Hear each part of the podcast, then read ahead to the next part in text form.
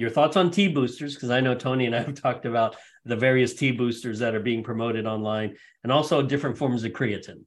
Yeah, absolutely. So the T boosters, this is pretty crazy. Look, it's like this was like 10 years ago, it was a $2 billion industry. And I think it's just higher, so now it's even higher in the last few years. And, you have things like the traditional tribulus, you have the fenugreeks, you have the zinc, the maca, the ashwagandha, and then you have the Tonkat Alley. So you have a bunch of these different types. Recent meta-analysis just kind of shows, okay, they looked at all of these different supplements there that are used, but they have a few caveats. So one they say is like, well, first of all, there's not enough evidence that any of them really work in large part. And then a couple of them don't even have like an established like mechanism of action, which to me is kind of like fundamental, right? Like, okay, well, if it does this, like, how does it do that physiologically? Show me the pathway in which it creates this increase in testosterone or maybe increases your free testosterone. And a lot of them don't even have that mechanistic component there in when you actually read the literature. But the other things that we actually see as well is a lot of them have multi-ingredients. So it's hard to kind of put it on one ingredient. The meta-analysis specifically said there's anywhere from like 8 to up to 50 ingredients in there. So 50? You really can't 50, 50. So you really can't say it's just fenugreek or it's just the tribulus, because you have all these other things that are working in there. And of course, you never know with these supplements because they're not necessarily tested. So is it really just those ingredients, or did they put maybe an anabolic prohormone in there before, right, that maybe does increase it because it's a prohormone, or maybe an actual even I read one study a while back where some supplements were laced with like small dosages Dianabol. It's like, yeah, I'm getting jacked at all this. It's like, well, yeah, you're taking Dianabol. I think Dianabol is pretty cheap, so that would make sense too. I think it would go back to cost effectiveness, but that would be effective. Yeah. So when you see it, I really just see it's I just look at it with caution. The other thing is the toxicity of some of these have not been really studied, so we don't know what some of the potential side effects are. And some of them do have these side effects without any of the real benefits. So you're basically getting side effects of doing like anabolic steroids without the same benefit. And so to me, it's like, if you're going to do it, might as well just, try to take the real thing. If you're going to, I'm real hesitant at ever giving someone advice on taking these herbs, because I think you hit the nail on the head that mechanistically, it's like, you ask the same questions, like, well, okay, let's say it does what it does, but how does it do it? And there's no mechanism of action. And I think that's what's really problematic for me. It's like, I tell people, hey, if you want to try it, but,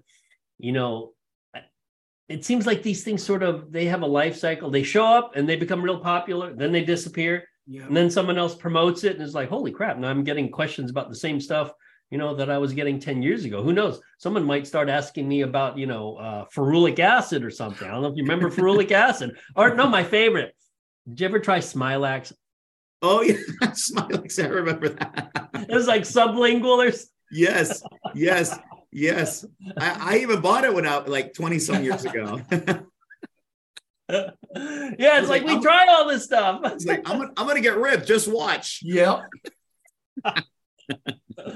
Yeah. So it's funny how this stuff just sort of comes full circle. Your thoughts on the different forms of creatine? Yeah, so we did a really cool study, a little different approach to some of them, but we went on Amazon.com and we were interested in seeing, it's like, hey, like, how many alternative forms of creatine are sold on Amazon.com? So we did a search. We literally just went on Amazon on a particular date, and then we just put creatine and just saw all the products that came out, that were just call themselves creatine. And then we actually found, I took a few notes, 175 different creatine supplements.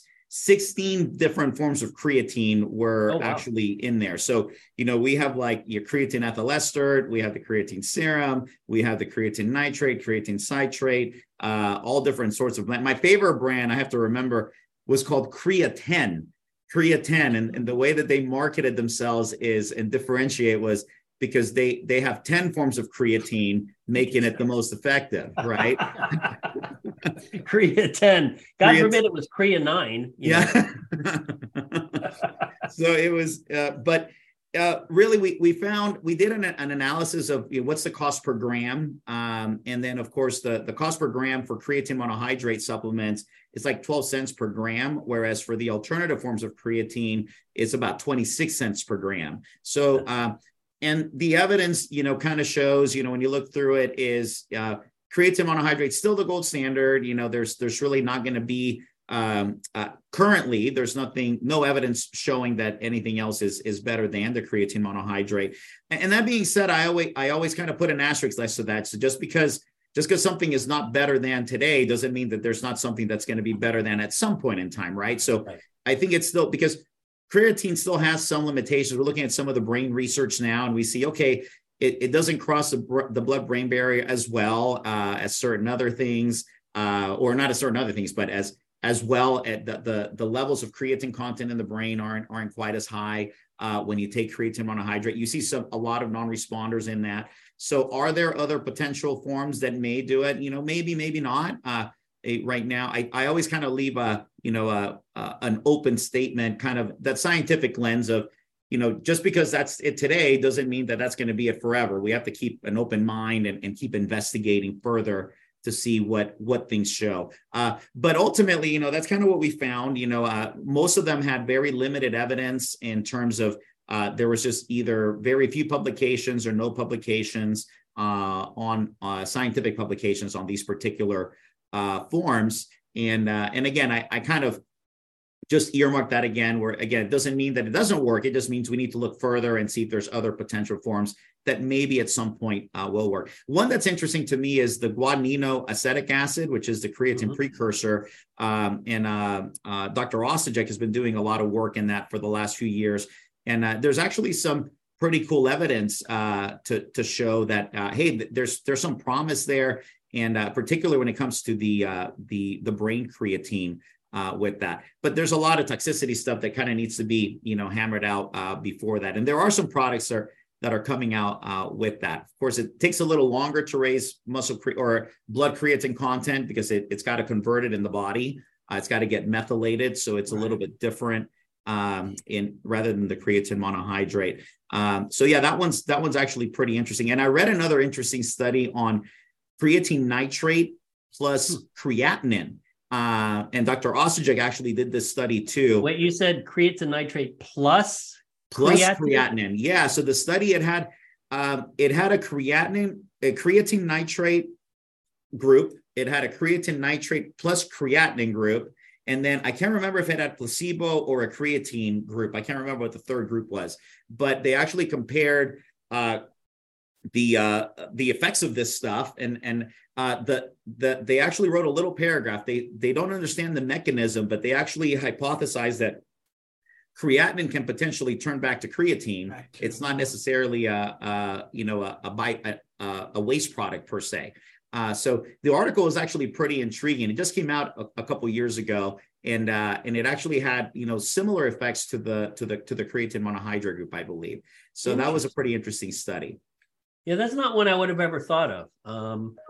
And the brain stuff is fascinating. It really is. It really is. And I think maybe we need higher doses for, getting it into the brain, perhaps. Yeah, and that's kind of why the guanidinoacetic acetic acid in brain creatine is quite unique because, it needs to cross the blood-brain barrier, but the brain can obviously produce its own creatine, but maybe it could use the guanidinoacetic acetic acid and that can cross the blood-brain barrier, and then it methylates maybe in the brain. I mean, I'm just throwing hypotheses out there. I don't know, but these are all potential things that I think, hey, there could be something there, to see where it goes. There was one study that actually did see that GAA was actually better than creatine monohydrate at crossing the blood-brain barrier, so that was pretty interesting. But that's only one study. I always say, hey, just because it's one study doesn't mean that it's one study. We got to take it. It's all a piece of the puzzle, right? We got to exactly same thing. Even one study is negative doesn't mean it doesn't work either. It's just another piece of the puzzle. We got to look at it in different ways. Absolutely. Tony, have any final comments before we let Dr. Escalante? Well, no, just some really fascinating information. I think you touched upon a lot of things that we've been wondering, particularly in where we started, the potential causes of death in the bodybuilders. And I am very surprised that the expedited atherosclerosis and atherogenesis is occurring so quickly, but really good insight, very interesting. And it leads us to some of, maybe if nothing else, Guillermo, some of the ways we can behave, or practices bodybuilders can take to mitigate this, even in the presence of super physiological dosing, right? And I think that would be helpful, like looking at the lifestyle, a healthy lifestyle for the bodybuilder. Tough to achieve with all that training and high dosing, but maybe there are preventative measures that need to be considered while doing both, whether it's low intensity cardio for the heart itself or the left ventricle, who knows, but fantastic stuff. I found this really interesting.